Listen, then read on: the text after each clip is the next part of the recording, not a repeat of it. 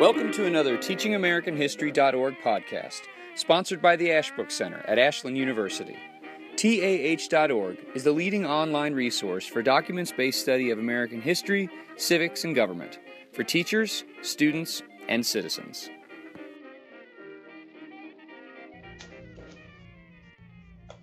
So, good morning, everyone, and welcome to another TeachingAmericanHistory.org Saturday webinar sponsored by the Ashbrook Center at Ashland University.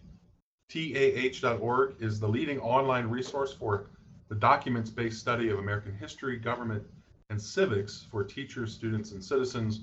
I'm Chris Burkett. I teach political science and history, and I'm co chair of the Master of Arts in American History and Government program here at Ashland University. The theme of our webinars, uh, Saturday webinars this uh, this year is moments in crisis. And if you're joining us for the first time, what we try to do is pull together some thoughtful, interesting scholars uh, on these historical events that we're discussing, uh, and have a um, have a thoughtful conversation uh, for an hour or so. We encourage all of you joining us to submit questions in the chat box, um, and we'll try to get to as many of those questions as possible. In the next week, you'll receive a, an email with a link by which you can request a certificate of participation, as well as a link to the archi- archived audio and video from today's discussion. As always, we've recommended some documents from uh, our extensive collection of original documents available at tah.org. And uh, we're discussing today the crisis of nullification, the nullification crisis. And I'm happy to introduce our, our, uh, our guests today, our guest scholars, Eric Sands of Berry College and Jason Stevens uh, of Ashland University. So good morning to you both. Very happy you could join us. Uh. I'll just mention in passing very quickly that both of these uh, both of these uh, scholars teach regularly in our in our master's program as well. Um, so again, thanks and good morning. So fun theme interesting theme. Uh, it's, how, it's, how do we start such a discussion? I'll start with the question that always comes up in my mind when I think about this uh, nullification crisis, and either of you can jump in and, and, and either address it or talk about anything you want to talk about. Uh, but you've got, of course, uh, the nullification crisis centered around South Carolina in 1832, and we know, of course, that in 1860, South Carolina leads the charge for secession. And in many ways, a lot of this is uh, is um, foreshadowed in the um, uh, Webster-Hayne debates, I believe, in 1830 or 31. And of course, Senator Hayne is from South Carolina. So my question is always, why South Carolina? Uh, what's the deal? What's South Carolina's deal, as the kids used to say in the 1980s? What what what is it about South Carolina that always seems to put them at the center of these contra, uh, constitutional controversies involving nullification and secession? Either of you like to enlighten us on that point?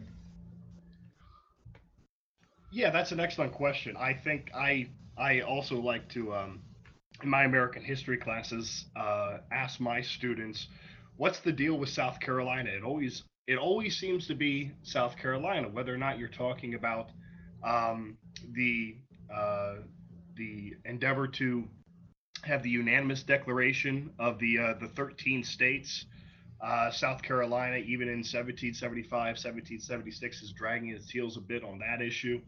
Um, you mentioned the, the nullification crisis in the late 1820s, uh, early 1830s, uh, followed by um, South Carolina being the first state uh, to quote unquote leave the union, so to speak, uh, the first state to to uh, to declare that they have seceded from the union following Lincoln's election uh, in 1860. Um, why South Carolina? I mean, it's a good question, and I don't have a perfect answer for it. Um, if I were to try to try to say something um, something about it, I think it has um, a lot to do with um, the southern character of the uh, of the people, and that is to say, uh, plantation class, perhaps more of a an aristocratic spirit uh, in terms of their uh, mores and their uh, their manners. Um, but then, of course, the question is, well, why not Georgia or why not North Carolina? Why uh, why here in in South Carolina? Um, in South Carolina, you see, in addition to that almost aristocratic spirit, um, one of of independence, and that's a strange amalgamation, right? One of sort of aristocracy and uh, fierce, strict uh, independence on the, the part of uh, on the part of their people, going back to, to the days when they were uh, when they were still a colony.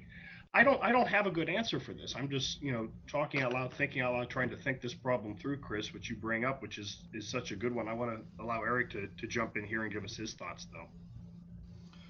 Yeah, well, I I think the most obvious answer is that South Carolina is the root of all evil in American history. Um, I, I, I, I, think I think that really just explains everything, um, and and that's that's where I usually go with my students, um, teaching them about South Carolina. But um, you know, I, I guess one way I'd answer this is is that South Carolina wasn't completely alone um, when it came to nullification. Uh, there were nullifiers in Virginia. There were nullifiers in Alabama.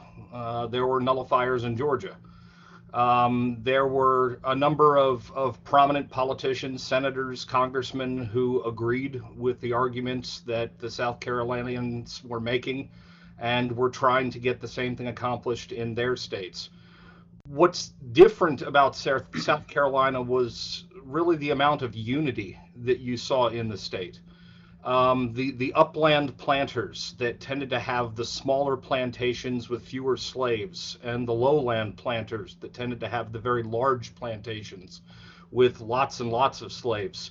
Um, there was a lot of intermixing between these two classes, and it, it, it bred a kind of, of unity of purpose uh, between them that you didn't see in a lot of the other states. Uh, so where one group kind of got themselves inflamed or passionate about a particular issue, uh, it tended to get the other groups uh, whipped up in the same kind of frenzy. And um, th- that that kind of, of unity across class lines wasn't as common in a lot of the other southern states. Um, you know, I also wouldn't discount you know the influence of South Carolina's leading politicians. I mean, you, you can't really talk about the nullification crisis without talking about John Calhoun. Um, and John Calhoun was a South Carolinian, um, so you know, not a not a surprise that he's going to have uh, a really you know impactful um, influence on what's going on with South Carolina's events uh, and and what's taking place in the state. That's really really good. And as you were as you were talking there, Eric, it, um, a quote from Lincoln during the Civil War came to mind, where he's talking about the uh, secessionists in the various southern states, uh, and Lincoln. He makes the case that in all of the so-called seceded states, the majority, Lincoln always believed, were not in favor of secession. Right. Except perhaps in South Carolina. Except in South Carolina. Except in South Carolina, right. Yeah.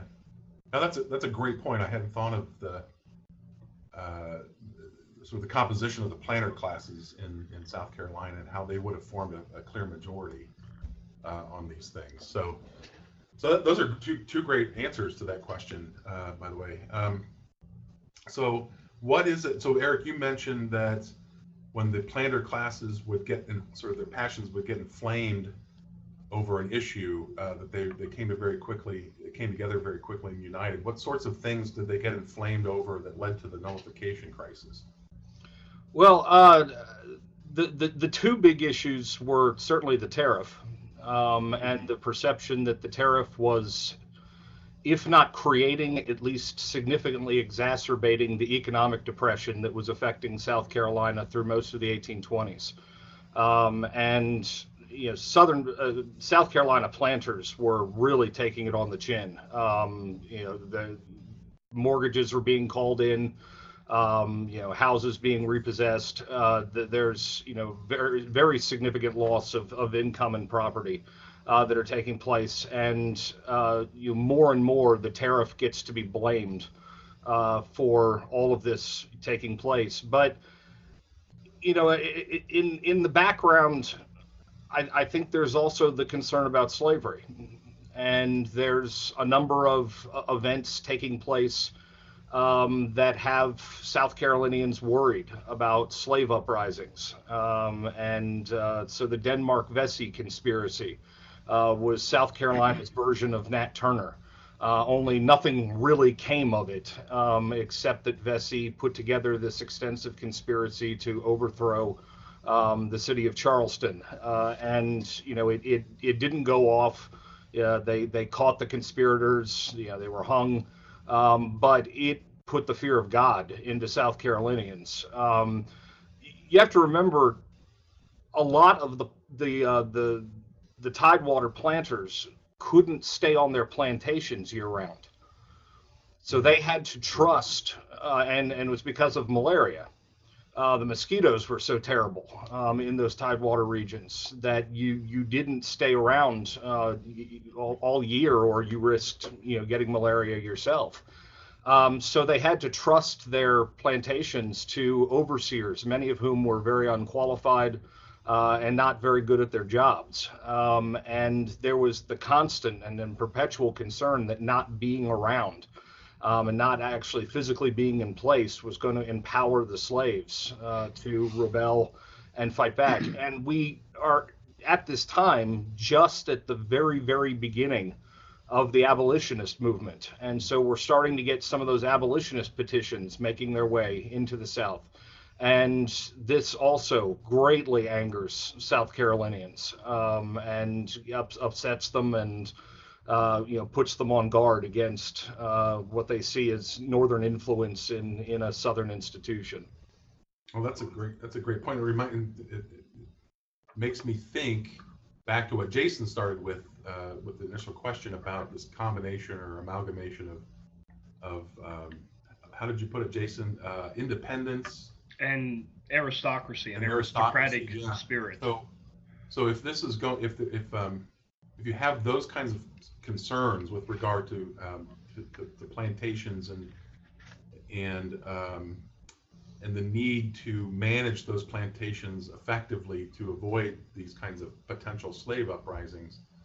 Uh, that might be one reason why they found that independence so important, right? That is, they they needed to maintain uh, a, a, large degree of self-control over how they ran things and managed things uh, economically, but even on an individual yeah. level on the various plantations. Independence means the right to or the power to to to do what you know to do to, to govern oneself and to run things efficiently in a certain way and any any perceived attempt to to take sovereignty that's the big term that comes up right and with calhoun and others to take that kind of sovereignty or sort of self-control self-government away from uh, from the planters in, in, in the south uh, could potentially be dangerous as you're pointing out eric because it undermines their ability to maintain that kind of tight control over the plantations uh, again to avoid these slave uprisings. And then, of course, from an economic standpoint, in uh, since you raised it, and Billy raises this in his uh, in one of the questions he submitted about the the, uh, the, the idea that the South needed to evolve economically as well as socially and politically. But it, the tariffs were were clearly perceived as a sectional.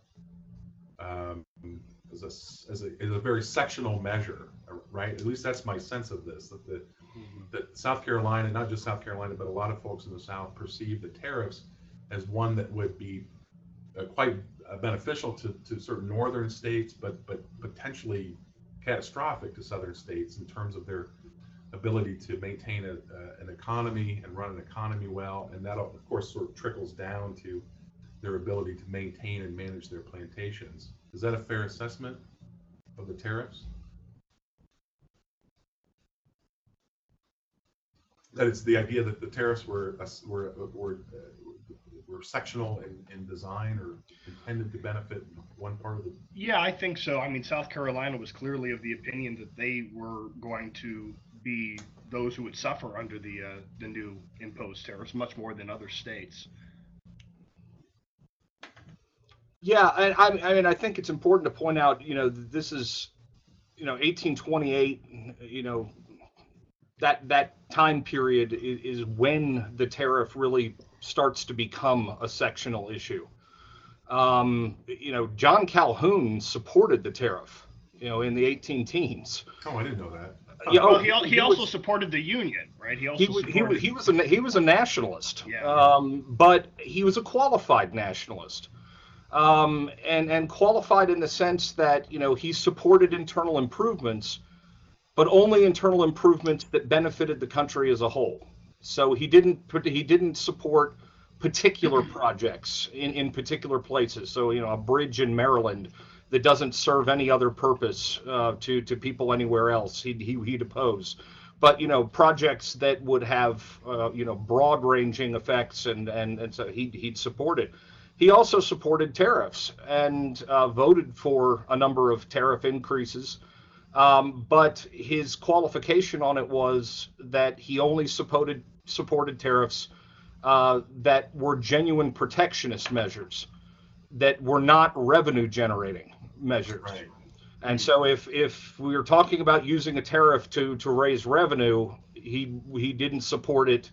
Uh, if we're talking about tariffs to genuinely protect fledgling industry uh, that that needs protection um, in order to grow, uh, he he tended to be in support of it. Well, that's what begins to change when we start getting into you know the late 1820s. Is you know Calhoun and others that had previously been strongly nationalist in their orientation, you know, begin this this view that the tariff has become a sectional weapon Hmm. um, and is being used against the South and, in particular, you know, states like South Carolina for vindictive reasons, uh, for uh, you know, as, as punishment for slavery.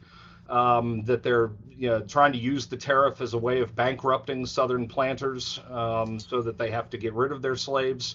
Um, you know, this is the time that the American Colonization Society is asking for federal funding um, so that uh, they they can get federal support uh, for recolonization efforts, and they they start to see a connection between all of these things. That's, that's very interesting. By the way, I think, Eric, you partly, or started to address, uh, or in part address the question from Clay.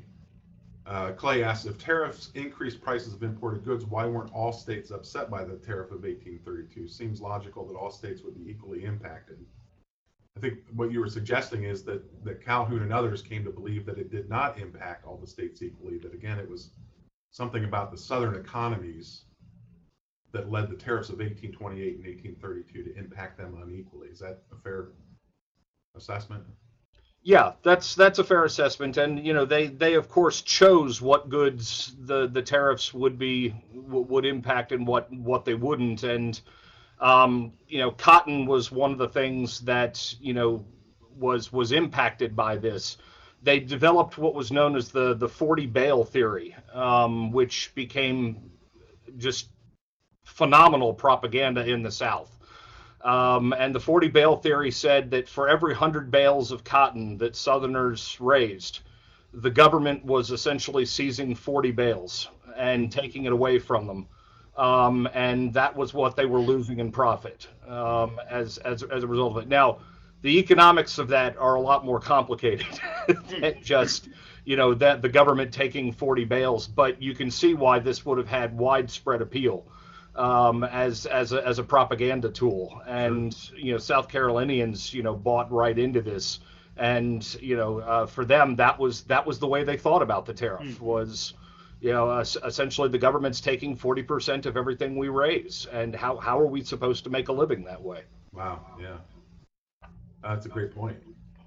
It, it, and it also seems to me that, um, that the other effect of the tariff is that, well, I mean, if you think about the economies of the northern states and the southern states, the southern states are producing the raw materials that are being used by manufacturers in the northern states. At least this is, this is kind of the narrative that's, that's woven in a lot of scholarship. And I'm, I'm asking both of you whether you think this is accurate or not. Uh, and, and the idea, the idea, the effect of the tariff is that uh, you would think that northern manufacturers would be buying more of southern goods. But it, but, but my understanding is that the effect was that northern manufacturers started or found themselves in a position to dictate the price of southern goods, and that there, there was some concern that the that the northern uh, manufacturers would get the southern raw materials at a, at a, at a much cheaper price. Is, am I misunderstanding this? Uh, You talked about the complications of the economics, Eric, and I'll admit I'm not the best person when it comes to understanding economics.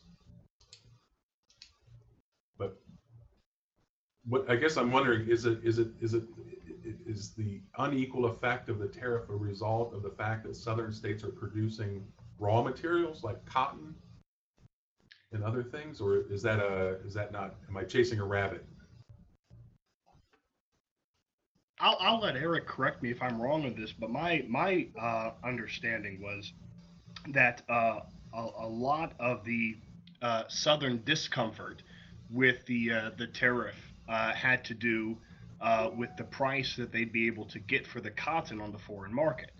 That as our tariffs go up on foreign imported goods, the primary beneficiary of southern cotton is the European states, who are then going to uh, slap a reciprocal tariff on uh, on the cotton that's exported out of the American South and into and into Europe. That they therefore were expected to receive less of a profit uh, from their from their goods on the foreign market. Is that is that right? That makes, that makes a lot of sense, Jason, thanks. Yeah.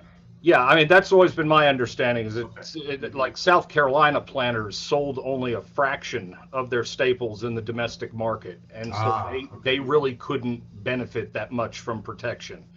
And and their view was, in fact, tariffs would inevitably destroy foreign demand for things like rice and cotton. And then we do have to remember, you know, rice was the other big, uh, big, big component that's being exported from South Carolina. Um, so it's not just cotton that's coming out. Um, so as, as Jason said, foreign governments might impose high tariffs on American exports as retaliation. Um, foreigners might also buy their goods in uh, foreign lands if they could not sell their goods in American markets. I, I know there was concern that you know England would uh, basically get Brazil and Egypt to produce more cotton, um, and would just take their cotton from those places as opposed to taking it from the south. Um, so at, at best, you know, the Europeans would buy these southern staples at lower prices. At worst, cotton and rice would find no foreign markets at all, and um, that was that was certainly a legitimate concern um, South Carolinians had. That makes perfect sense, the way you both just described it. That, that, that actually clarifies it nicely for me. So, um, w- one of you mentioned earlier, um, may have been Eric, the, uh, the other reason that, that Calhoun was opposed to the, these particular tariffs, he came to see them as revenue, the intent was to raise revenue. And I, and I remember, um, we didn't, we didn't ask people to read this for background reading, but in the Webster-Hayne debates, that, that, that whole debate, if I remember correctly, begins over a question of whether the federal government can somehow use the value of land um, uh, in, in federal territories to, to raise an independent source of revenue, revenue for the federal government. And Haynes starts arguing against that, and one thing leads to another. Webster, it seems to me, sort of uh, either intentionally or inadvertently insults the South, that Mm. insults the honor of the South in his description of of slave economies. But but what what is it about? Maybe you can speak to Calhoun's own objection to this. What is it? Why, is he opposed to a, a a tariff or any kind of federal measure that would raise revenue? Is is it simply a constitutional question for him, or does he see something else going on here? I don't think it's so much a constitutional question as it is founded in um, Calhoun's understanding of, of the Union and the relationship among the states. Whether you're talking about the tariff or uh, the public land bills, um, for Calhoun, he could be persuaded to to join these efforts, as he had earlier in the 19th century, to join these efforts if he could uh, be persuaded to believe that the entire nation, that all the states would equally benefit from such measures.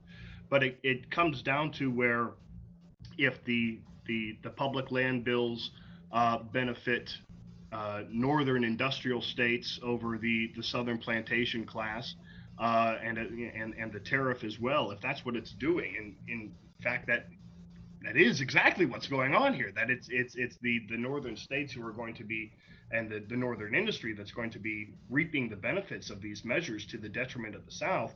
Um, Calhoun rebels against that notion. I mean, it's it's sort of the same idea that comes across in his one of his last speeches uh, in uh, in the Senate.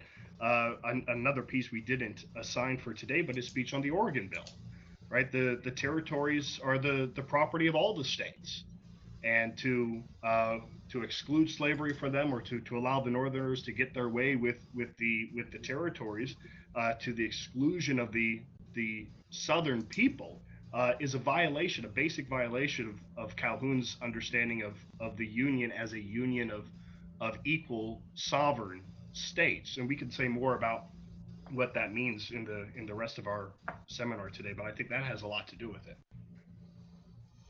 Yeah. Oh, th- thanks, Jason. Yeah. Um, I didn't know if you wanted to jump in on any of this, Eric, but I, I was gonna get a couple of good questions to come in. So uh, it looks like uh, we're sort of shifting to some of the arguments uh, uh, for or against nullification. Um, but before we get to say Calhoun, uh, Calhoun's arguments in the Fort Hill address and Jackson's response, um, how did it come about that uh, South Carolina issued the um, their, their, they were they were the one who issued the explicit explicit ordinance. Of course, that was issued, I think, strictly on behalf of South Carolina. But I think it was was it their state legislature? It was the state legislature of South Carolina that issued the ordinance, if I'm not mistaken, or was it a separate convention? I can't recall. Do either of you know? I, I think it was the legislature who did the ordinance. State legislature passed an ordinance. Okay. So they so they issued an ordinance, if I remember the ordinance correctly, and this is in 1832. I I uh, I think they just mentioned recent tariffs. I'm not sure if they mentioned specific tariffs or not.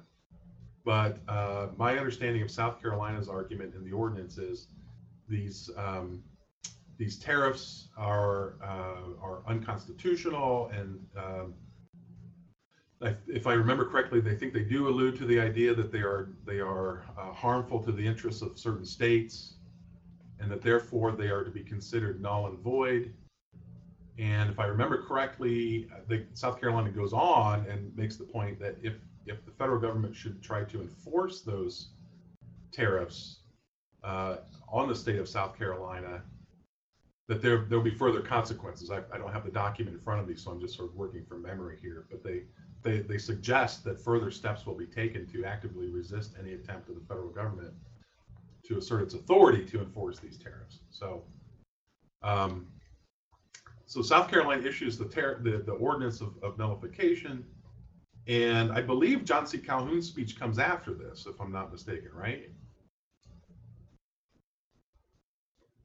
I'm trying to get my history straight here. Uh, hmm. so South Carolina, they issued the ordinance of nullification. John, if I'm not, if I'm not mistaken, does, is this when John C. Calhoun resigns from the vice presidency?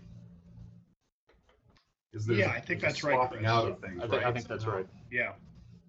And and Calhoun goes back to South Carolina and, and starts giving speeches in favor of nullification. And I think the example we have um, have suggested that people read for today is the uh, the the uh, Fort Hill address. So could could either or, or, both of you walk us through or tell us what what the central points of of uh, Calhoun's argument are in defense of nullification? I mean, we're, he he argues it's a constitutional right of the states. How does he how does he build up to and arrive at that conclusion?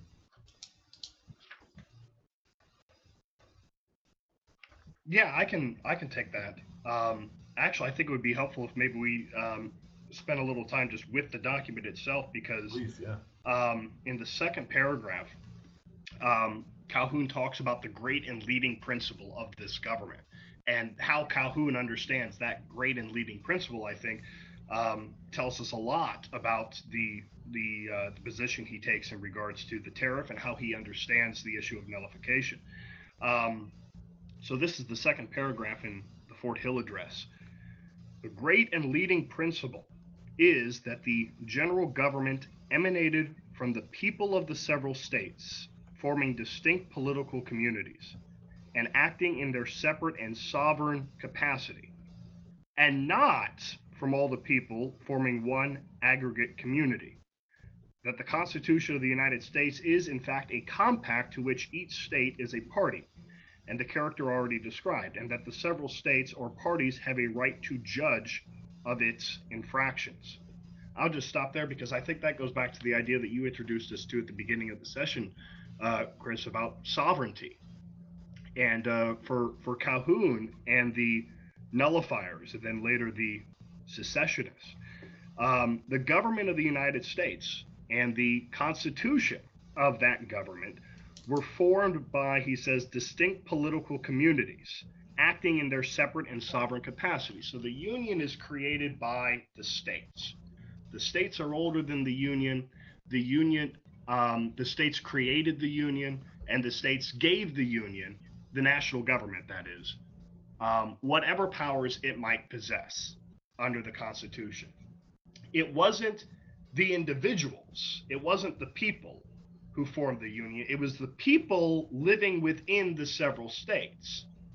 It's the people of the states who created their state governments, and by virtue of those state governments, formed the Union or the national government as contracting parties in this compact that is the U.S. Constitution. So the states are co-equal part- partners, co-sovereign partners in the creation of the the national government, uh, and this uh, understanding is is not without basis. For example, uh, if you go back to the Articles of Confederation, Article Two, I think it is, of the Articles of Confederation states each state retains its sovereignty, independence, and freedom. So Calhoun and Hayne uh, and others always argued that the the states never gave up their uh, never gave up their sovereignty. They have always been been sovereign. Um, and therefore, as sovereigns, as creators of the national government, uh, they can unmake ordinances, statutes, or uh, or provisions or laws of that national government that they believe harm their the rights of their people. And for Calhoun, um, that's what the nullifiers are doing. They are standing up to the abuses of the of the national government who are seeking to impose um, their will on uh, on the people of the of the states. And for for Calhoun, I think that is that is that is central. That that central aspect of his political philosophy is how sort of every other idea emanates from that fact. How he understands the union. It is the creation of the states, not all the people forming one aggregate political community. Yeah, I'm glad you brought up the articles because I was going to say that sounds like the same basis that the Articles of Confederation were, were founded on, right? The idea that the states are sovereign and independent, that they come together as parties and they contractually agree with each other to to uh, confederate, right? So it's almost as though Calhoun's using the language of confederation still. Yeah. Um, but as the articles say, they're confederating for certain purposes, right? For the purposes of uh, sort of regulating um, intercourse, um, commerce uh, among the states, for the responding to foreign threats. Yeah. Of, yeah, of, of, of, security, right? National security, uh, foreign uh, Mm-hmm. defense, national defense and and for other perhaps beneficial things for the good of the whole union, as you and Eric were, were saying earlier. Mm-hmm. Yeah, and you have a form of nullification, I think, that exists under the Articles of Confederation, right, where it takes all 13 states to amend the document. If one state says no, then the amendment doesn't pass. Yeah. Congress could pass certain um, revenue measures, tax law, can can raise armies, but it's up to the individual states to to comply um, they have to, as the states that is, have to essentially give their their permission um, uh, in order to make any laws emanating from the National Congress under the Articles effective. Yeah. Um, but of course, the problem is we're no longer living under the Articles of Confederation. Um, that's one problem, at least for for Calhoun's argument, I think. yeah, Um, but, but Calhoun the- seems to think we are. I mean, yeah, he does, doesn't he? Unless I'm misreading Calhoun, he seems to think that the the, pr- the the principle is the same. That is, the nature of the compact is is essentially the same. Right. Well, I do I do think at, at some points Calhoun concedes, maybe not in the Fort Hill address, but uh, of course it's published posthumously, I believe, his disquisition on government, Yeah. which comes out later. Calhoun does admit that the compact is slightly different because. In, in one sense, the people are a party to the compact, but the states, as states, are also equal co-equal parties to the compact. They're co-equal with each other and to the people as a whole somehow, which means Yeah. they still have a certain degree of sovereignty uh, and control, therefore, over acts of the federal government. Yeah, and that and that is that that central feature of, of Calhoun's thought is not only what gives us nullification, but also secession. Because for Calhoun, it doesn't matter what you call it. Um, right, states' rights, state sovereignty, nullification, secession, all of these um, are are features of a union of sovereign states. So to, to keep reading from where I um, in the same paragraph where I'd been reading before, but towards the bottom, he says this right of interposition, right? So the right of interposition, one state interposing itself between the people of that state and the national authority. Nullification. This right of interposition, thus solemnly asserted by the state of Virginia, be be it called what it may, state right, veto, nullification, or by any other name, I conceive it to be the fundamental principle of our system, resting on facts historically as certain as our revolution itself, and deductions as simple and demonstrative as that of any political or moral truth whatever, and I firmly believe on its recognition depend the stability and safety of our political institutions. So for Calhoun, it doesn't matter if you call it states' rights, veto, nullification, interposition, or even, we might add, secession. It still goes back to that same basic idea of a union of, of sovereign states. And the reason why he mentions Virginia here is he's going back to the Virginia and Kentucky resolutions of the the earlier Republican period to to justify that understanding, to justify his stance.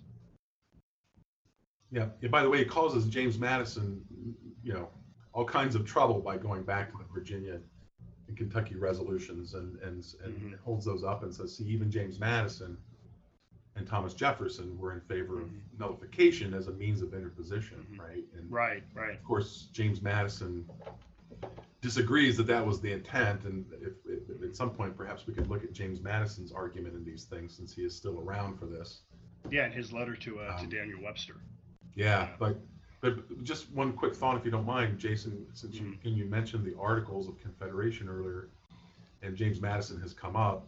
Um, you're right. If uh, if you've read, I know you've read it. James Madison wrote um, the vices of our the vices of the political system of the United yeah. States, mm-hmm. uh, going into the Constitutional Convention in 1787, and uh, he he lists, uh, I believe, 12, 11 or 12 vices. Mm-hmm uh, of, of the Articles of Confederation, essentially. And mm-hmm. one of them is that because the states did, in fact, the state legislatures did, in fact, ratify the Articles, it gave the states a, a right both of nullification and secession, as you were saying. And James yeah. Madison does explicitly make that point in that piece mm-hmm. called The Vices.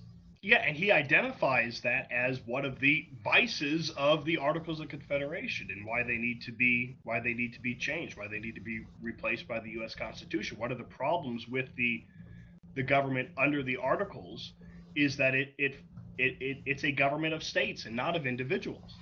And Madison says that's a problem. Um, for reasons that he that, that he gives in that in that uh, uh, in that document. But we see Calhoun here, you know, years later in 1831 saying, no, nothing has essentially changed. It's still a union of states, not of individuals, and that's a very good thing. In fact, it's key to the preservation of our rights and liberties. Yeah, and I just I, I mentioned the, uh, the, the the James Madison piece because Madison acknowledges that that on these questions of nullification, and of course we're bringing secession, I'm bringing secession into it, but specifically on the question of nullification, the manner in which the compact is made and who the parties are to that compact does affect this question of whether a state has a right to nullify or not. Yeah. And so Calhoun seems to be at least, at least consistent on that when he begins his defense of the of a state's right to nullify by looking at the nature of the compact and who are the parties to the compact. Yeah. Er, is this Eric? What do you think? Is this are we reading Calhoun correctly or?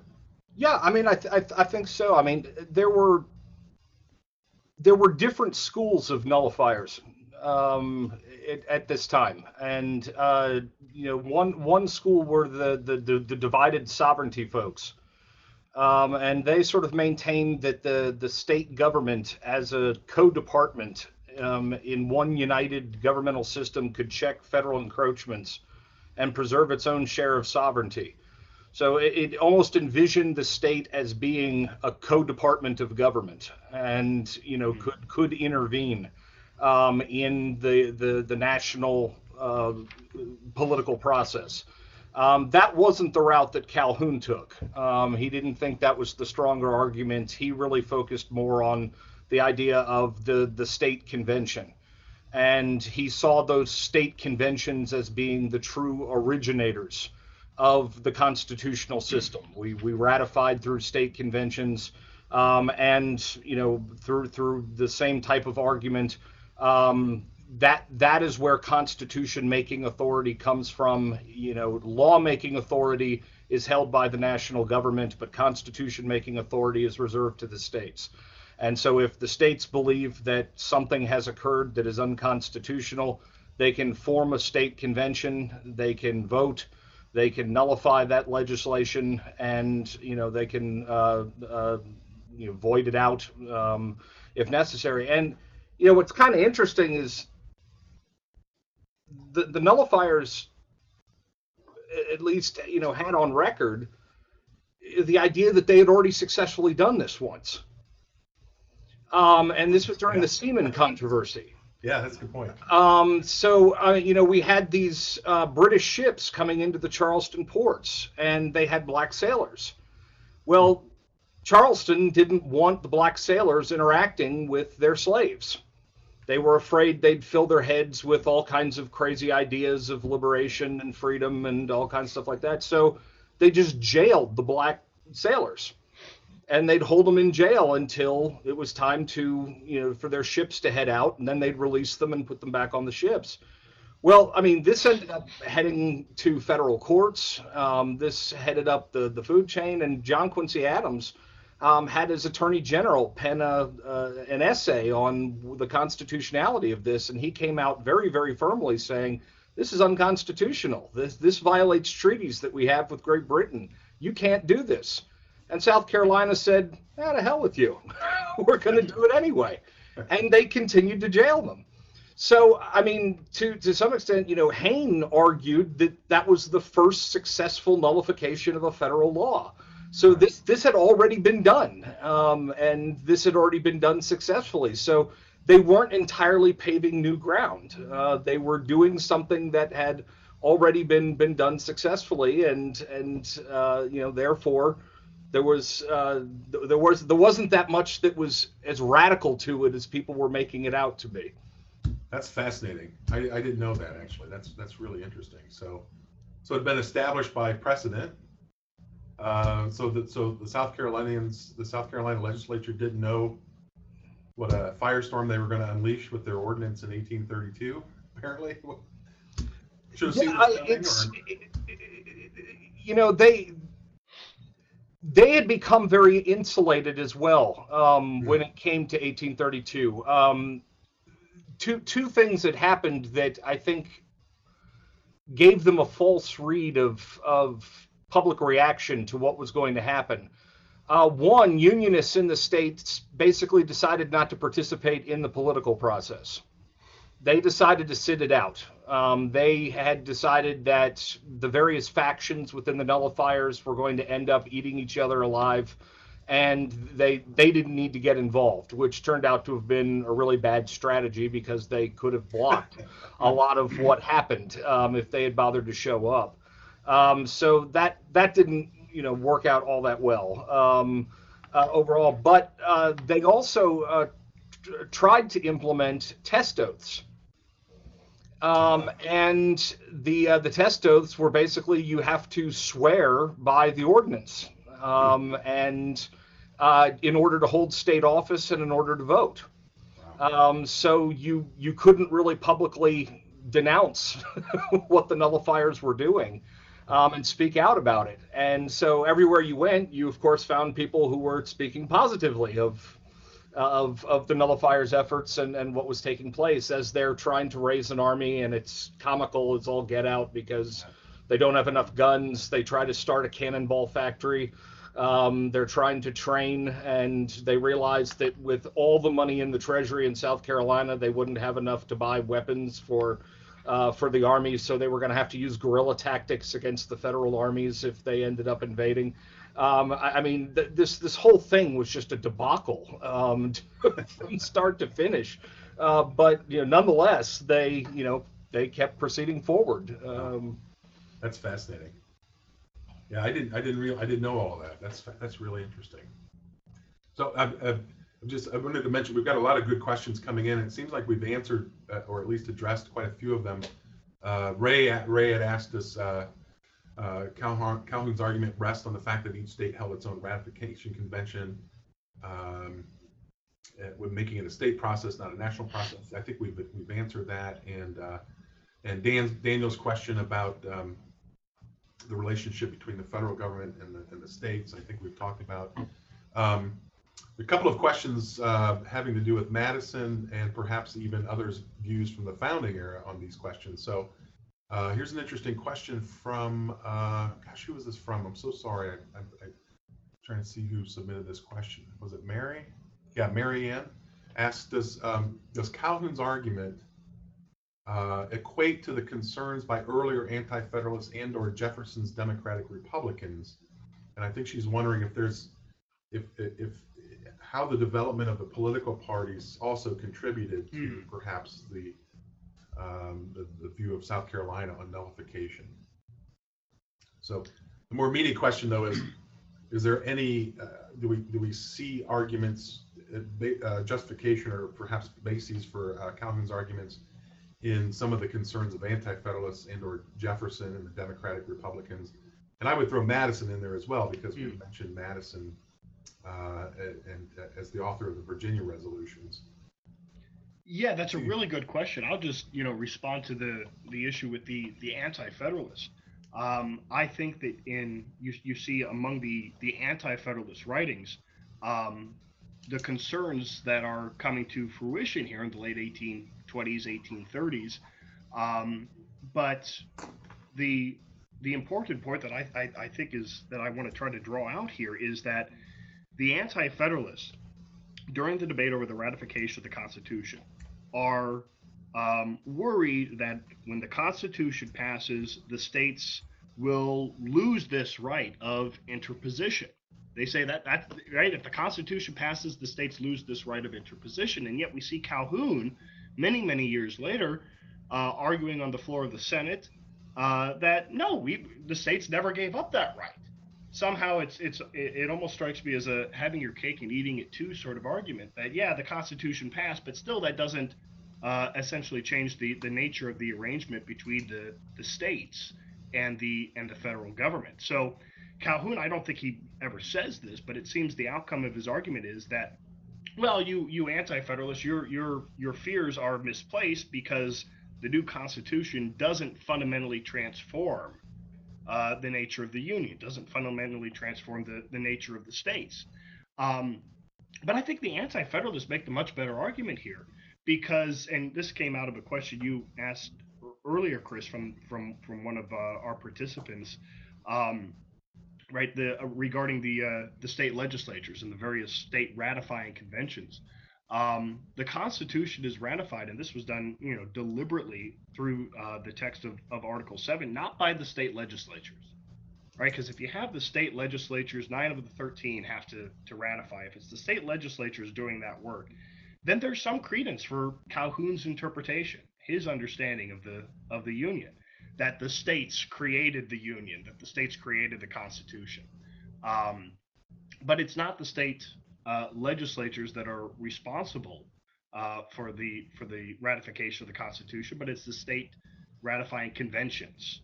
It's not the legislatures, but the conventions that are that will be responsible for voting the Constitution up or down. But Jason, are you saying then that this is uh, different? This compact is different, therefore, from the compact that formed the articles, or or the same or similar? Are You, uh, well, I mean, argument or yeah, let's. I actually, I'm, I'm glad you brought this up because we were talking about that compact earlier, and um, and I want to come back to it if we can, because at the end of Calhoun's Fort Hill address, uh, the last paragraph, I think, in the in our selections, about in the middle, Calhoun says, the uh, the states, as has been shown, formed the compact acting as sovereign and independent communities.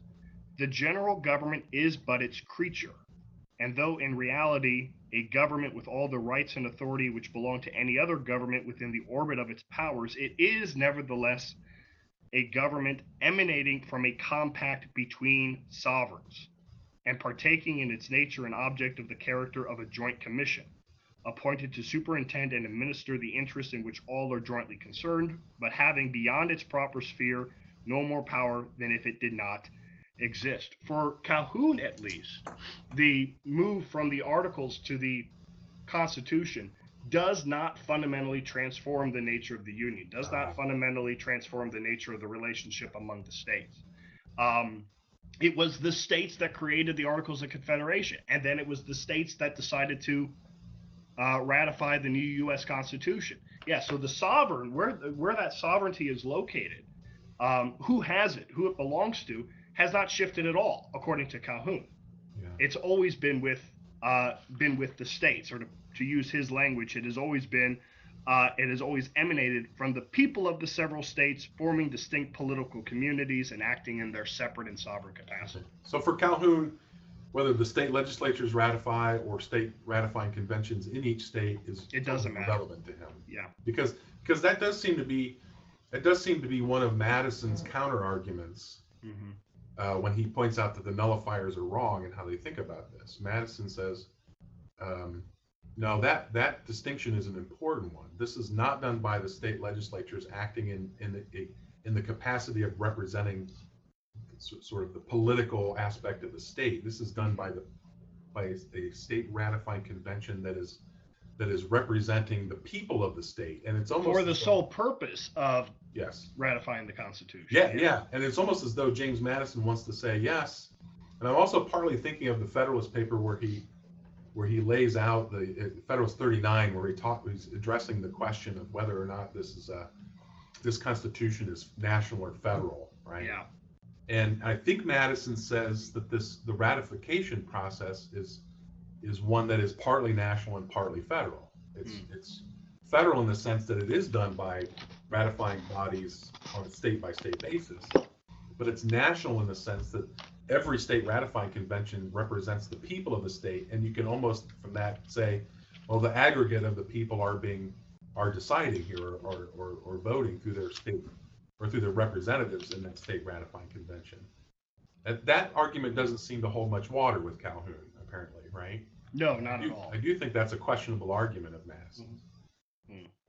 But but the other but see, if I remember Madison's argument again correctly, the other thing he suggests, especially in that letter to, to, to, to Webster, you kind of have to pull this out of it, is that is that okay? Let's say you don't. Let's say that that isn't a big deal to you. That you know who does the ratifying. What what seems to matter, and Jason, you you said uh, for Calhoun, the nature of the union doesn't change. But James Madison seems to suggest that it does change. Yeah. Okay, so even if it is the states that are ratifying in state ratifying conventions, what they're doing is ratifying a constitution that does in fact change the nature of the union. In other words, it changes the relationship of the states as states to both the, the, the new national government that's being established, but to the union as a whole. Yeah. And to each other as to each other as states. Yeah, absolutely. I completely agree with that. I think that's that right. seems to be Madison's stronger argument. uh, Yeah. in my opinion. But but but boy, the way but by the way, you know when uh, when Calhoun's making these speeches and he's invoking the Constitution and or the uh, Virginia and Kentucky resolutions and Hmm. saying the great authors of these of these documents uh, agree with me and support my position. You know, Madison is in retirement and well, he's been in retirement a long time by this point, right? Uh, he gets a flurry of letters and and, and is really you know you know really feels obliged to respond to those letters and in a way defend his view or, or at least defend the uh, defend himself against what he considered a charge that he would have su- that he supports nullification and potentially even secession. So Right. Right. one one thing he does mention is, uh, you know, by the way, he, he kind of thro- I think he throws Jefferson under the bus a little bit here, right? So this kind of goes back to the we're still kind of on that question of are there parallels with the views of Jefferson and others? Uh, but he, I think he throws Jefferson a little bit under the bus and says, yeah, regrettably, Jefferson is the author of the Kentucky resolutions. use the term nullification. But Madison says, I don't think he meant by nullification what Calhoun means. Hmm. And then Madison clarifies what he meant by nullif- by I'm sorry, interposition in the Virginia resolutions, and and he he makes the argument that it does not mean nullification by a state repres a state legislative body over a federal act or law. He suggests, I think, and feel free to correct me on this, either of you, please. My sense is that interposition means kind of the ability of a state to drag its feet in in, in resisting or um, you know, sort of, how do I put this? Um, you know, you can't come out and sort of veto a federal act. Yeah, yeah, it's not a blocking of the act, Yeah. right? It's not a blocking of the act and a declaration that it's unconstitutional, and we, the state, have made that judgment that it's unconstitutional, and then we, the state, are not going to enforce it because it's unconstitutional. And you, the national government, have violated this compact, so that absolves us, uh, absolves us of obedience to it. Um, they don't Jefferson, Madison. They don't go that far in fighting against uh, the Alien and Sedition Acts of of the Adams administration. Um, Calhoun does go that far as to justify not only are, are the states um, right, uh, constitutionally right, in refusing to enforce these measures with force, right? To right, you you try to uh, make these measures effective, you'll meet with armed resistance. Um, but Calhoun also says this paves the way for uh, a state to, to leave the union, if necessary, as a last resort. Yeah, my, my sense, I'm sorry for talking so much here, but my sense is that to try to get into Madison's head a little bit here in the uh, Virginia resolutions regarding the Alien Sedition Acts, uh, Madison, uh, yeah, Madison says, we believe that act to be unconstitutional, those acts to be unconstitutional. Uh, It doesn't say we thereby nullify or veto them, but it's almost as though he's saying they've, they've uh, passed these acts, let them try to enforce them. Because I believe at that time, you, you needed a lot of cooperation from the states to actually enforce federal acts. I mean, this is a, obviously in a time when we didn't have federal agents everywhere, you know, doing everything. It actually did, um, to enforce a federal act, did require a great deal of cooperation on the part of states, uh, state, state executives, and even state legislative bodies, um, and state courts especially. Yeah, but even So- for Madison, right? He's not declaring the Alien and Sedition Acts um, unconstitutional and therefore void. Right? I don't think he takes that that next step, which Calhoun is more than happy to to embrace, and therefore void, and therefore, and, and we have we have no obligation constitutionally to to obey. Again, that's sort of the Articles of Confederation, right? Okay, Congress can pass a tax measure or Congress can pass a bill trying to raise and support an army, but then they're totally dependent upon the states to follow up, to basically grant their permission and collect the taxes or raise and equip the, the army. Uh, again, I think Calhoun is in, in some ways still living under that, that those Articles of Confederation, to where the states have that sort of power. Under the Articles, it was a very real power. Hmm. Um, and uh, Yeah. yeah, man, So yeah, no, that's that's interesting. Yeah, I, it was also fortunate for Calhoun that the the more radical version of the Kentucky resolutions was found among Jefferson's papers Ah, right about the exact time uh, that he was doing the Fort Hill address and starting to come out positively in favor of nullification. Um, up until that point, it wasn't really clear what of the Kentucky resolutions Jefferson had authored, um, but they found among his papers the the more radicalized version of it. Yeah. And you know, Calhoun was Calhoun was overjoyed about this. Um, he said, That's you know, right, this, is- yeah. this is ex- this is exactly what I needed to prove my case. Because I mean, in fairness, you you you are right. Uh, Madison to me has always been a lot more ambiguous um, in the Virginia resolutions. I mean, eh, about what he means by interposition. Uh, it, but Madison, I'm I'm not sure I entirely agree with him about Jefferson and the Kentucky resolutions. Um, Je- Jeff Jefferson, I think, actually seems a lot more straightforward than than Madison's willing to admit. Um, and Calhoun really latches onto this as as as proof that here's one of our founding fathers who who felt the same way about nullification. That's a great point, Eric, because I think Calhoun does cite Jefferson's draft, right? Yeah. Various speeches and documents, Jefferson's draft of the Kentucky resolutions, which Mm. you're right is much more radical. But but Madison does Madison argues Jefferson Jefferson used the term nullification in his draft, but he didn't really mean it. And I'm kind of with you. I'm not sure I buy that either. But Mhm. Well, I think that's why it's important for Calhoun to say, right, it doesn't matter what we call this thing interposition, nullification, veto, good point. secession, right? It's it all goes back to the same idea, state sovereignty, right? So he's able to embrace both Madison's interposition and Jefferson's nullification, uh, and rebrand them with with his own. Yeah, that's a great point. Yeah, very good. Well, well, as if as if Calhoun's not controversial enough, we've got several questions about Jackson. Jackson's, an, you got it's just part of what makes this such an interesting crisis, as we're calling it, is you've got these great personalities all coming together, um, in articulating this different views, whether it's Webster or Calhoun and then Jackson, right? So um, Jackson's response, right response or wrong response? or, or a combination of, of both. Thoughts? Right response. Right response? Right response. Just kind of, but maybe we should say, what is the response, right? Of course, he, he issues this Mhm. proclamation.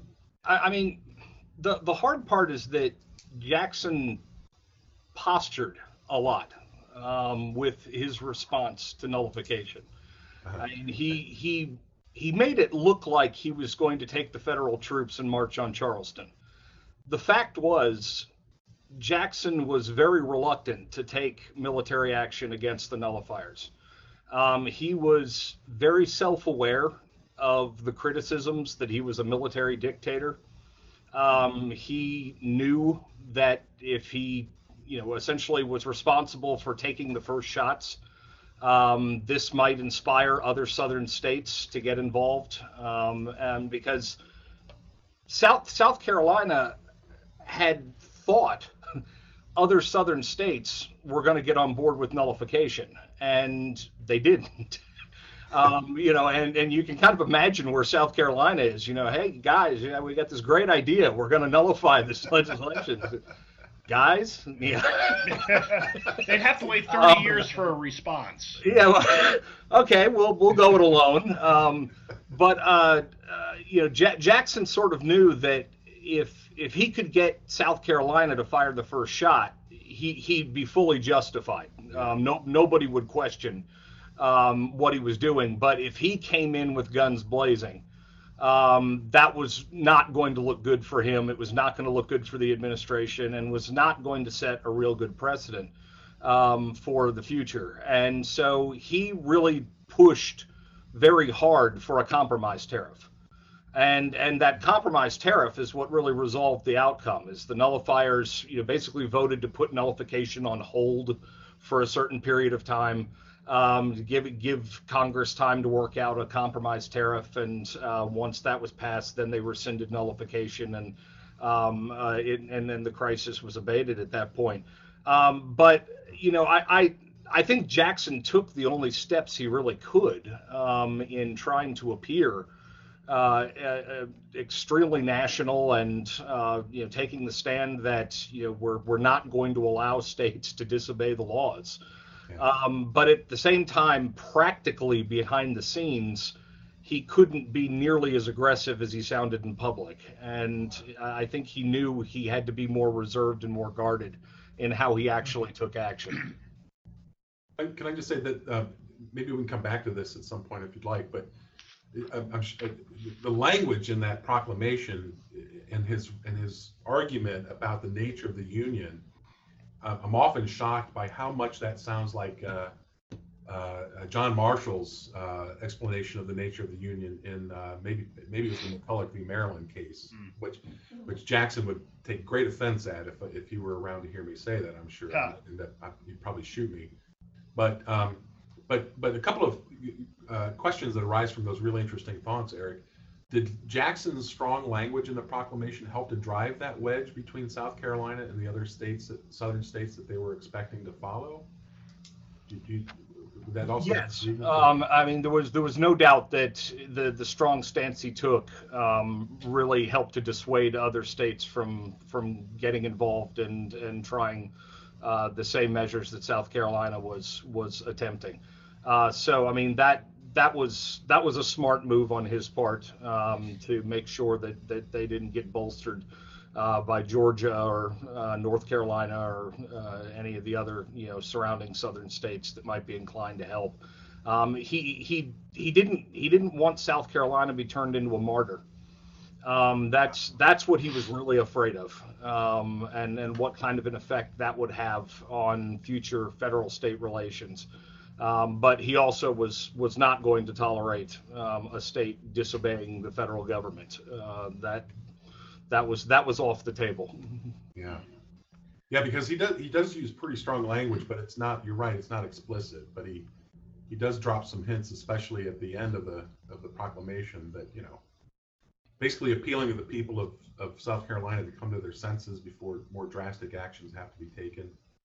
Uh, doesn't exactly. I don't know if he says explicitly what those are, but he he does suggest that that uh, that uh, in effect, he's telling them don't fire the first shot, right? But you never know with Jackson whether he's daring them to or not. Sometimes. Uh, um, but by the way, this is an this this the other interesting question was actually from Billy. Uh, Eric, some things you were just saying reminded me of Billy's question from earlier.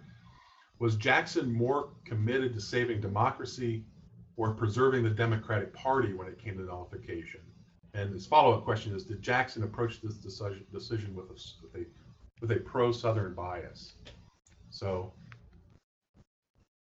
was Jackson committed to democracy as he claimed, or was was it, were there party um, implications or motives in, in Jackson's proclamation? Well, if I I'll, i could just jump in here for a minute, I, I I think that South Carolina and many others in the South sort of uh, expected a lot differently from Jackson, given the fact that right he's a Southerner uh, from Tennessee. Um, many of them think, hey, you know, this guy's going to be on our side. We know what to expect from him. Uh, plus, he's right the, the leader of our party. Uh, Jackson comes out and in his proclamation completely confounds them all. And I think Eric, you're you're exactly right about um, the the wonderful thing about Jackson's responses the the prudence he shows in sort of walking this this fine line that he's forced to forced to discover, um, not marching on South Carolina, advancing a compromise tariff measure in order to um, uh, you know have the, the, to avert the crisis. Um, one thing I've always admired though about his um, his proclamation regarding nullification um, is that Jackson takes the time um, to respond to Calhoun's arguments about the nature of the Union.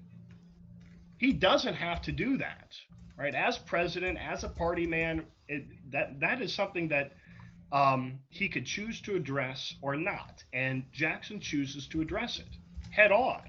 Um, so, for example, just to, to read a bit from about the middle point of his address, he says, "This right to secede is deduced from the nature of the Constitution, right? So he's talking here about Calhoun, which they say, the nullifiers, is a compact between sovereign states who have preserved their whole sovereignty and therefore are subject to no superior.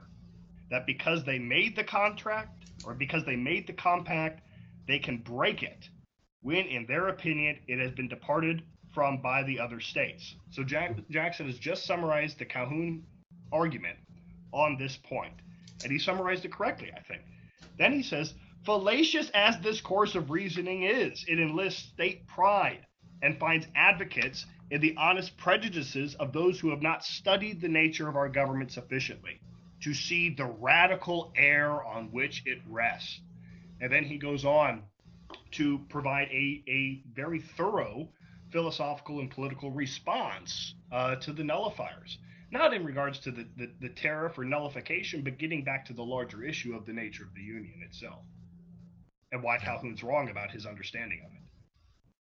Yeah, yeah, and again, I'm struck by that that aspect of Jackson's argument, Jason, that you bring up, because it again remind it sounds very much in step with a lot of the arguments of um, of sort of pro-union men, as they were called, they call themselves, right, to distinguish themselves from the, from the nullifiers and secessionists later. Yeah, and Jackson is no advocate of a strong national government either, right? Yeah. Again, he's sort of he's sort of um, the nullifiers would have expected him to join their cause, Yeah. and he does the exact opposite. But he explicitly rejects that that notion of the origins of the Constitution or the Compact That's right. that you were saying Calhoun espoused earlier, right? Yeah. So he, he, he lays out a very, and by the way, again, it just reminds me of, um, again, we, sorry for not recommending this as background reading, but if you go back and look at the Webster-Hayne debates, there's a lot of similarity between the argument that Jackson makes here Hmm. with with the way Webster talks about the origins and of, of, or the nature of the Union as it emerges from the from the ratification of the Constitution. Now, Yeah. again, I'm not sure how much of that is is really Jackson or if this is, as I think Eric, don't let me put words in your mouth, that there's some political posturing going on here.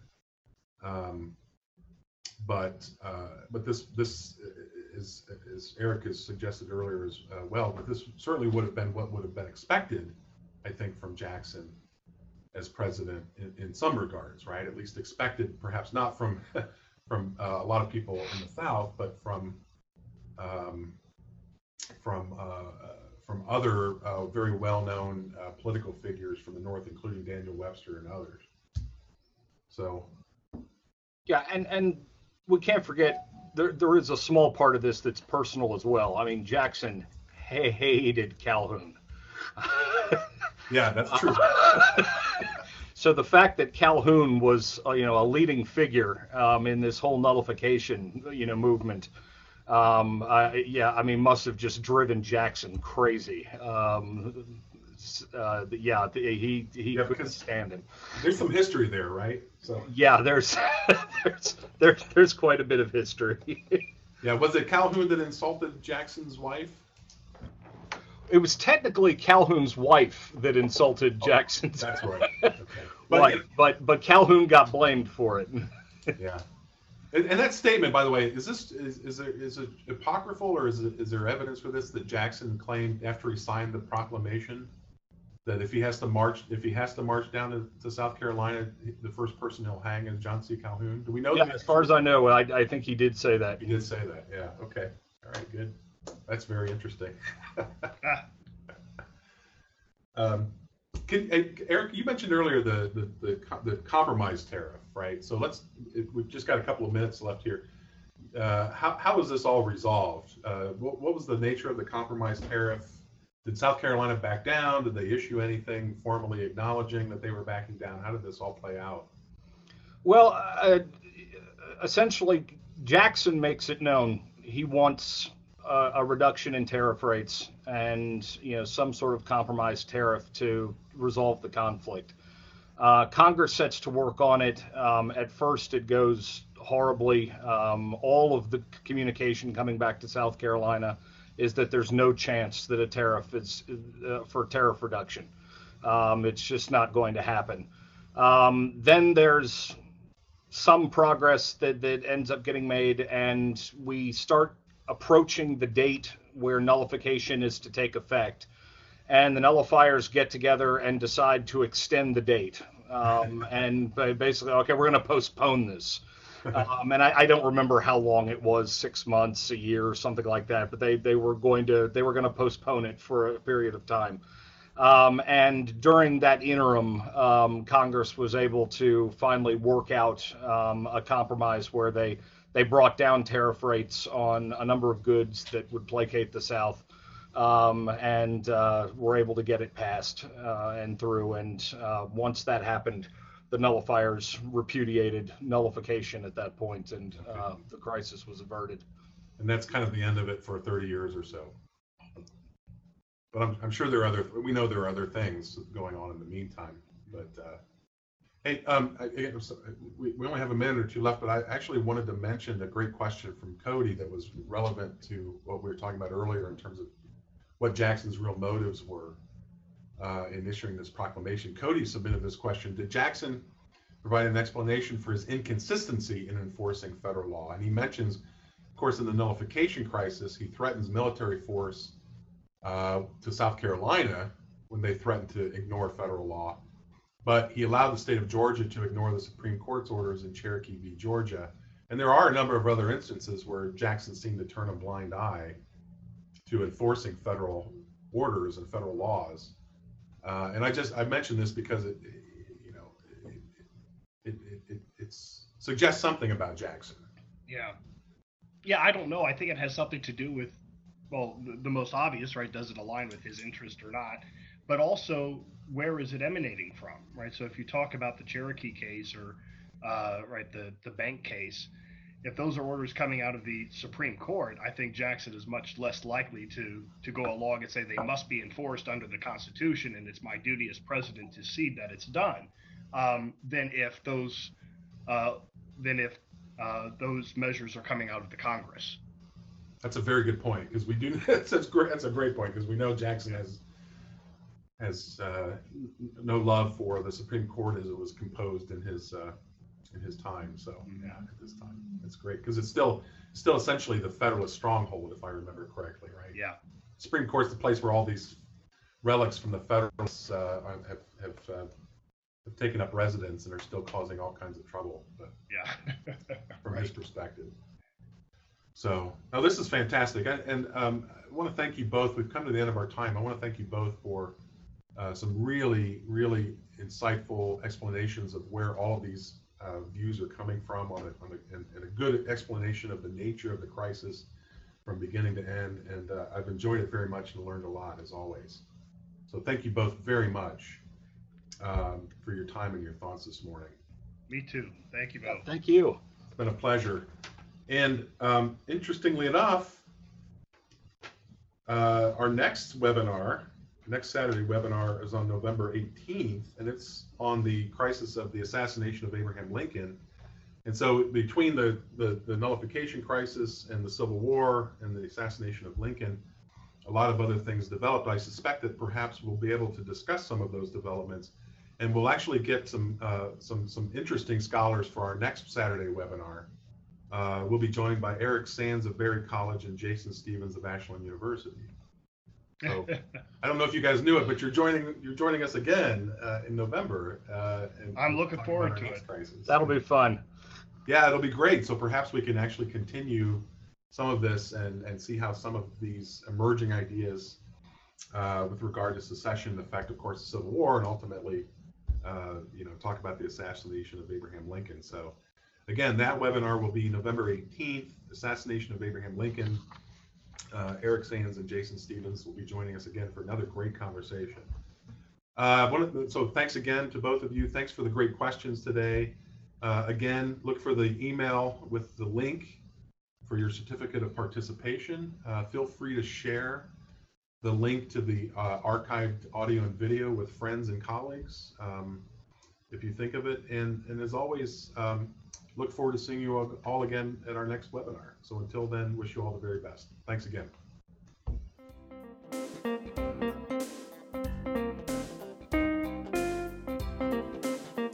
Thank you for listening to another TAH.org podcast. You can find archives of all our previous programs, as well as information about future programs at tah.org/webinars or on iTunes by searching for teachingamericanhistory.org.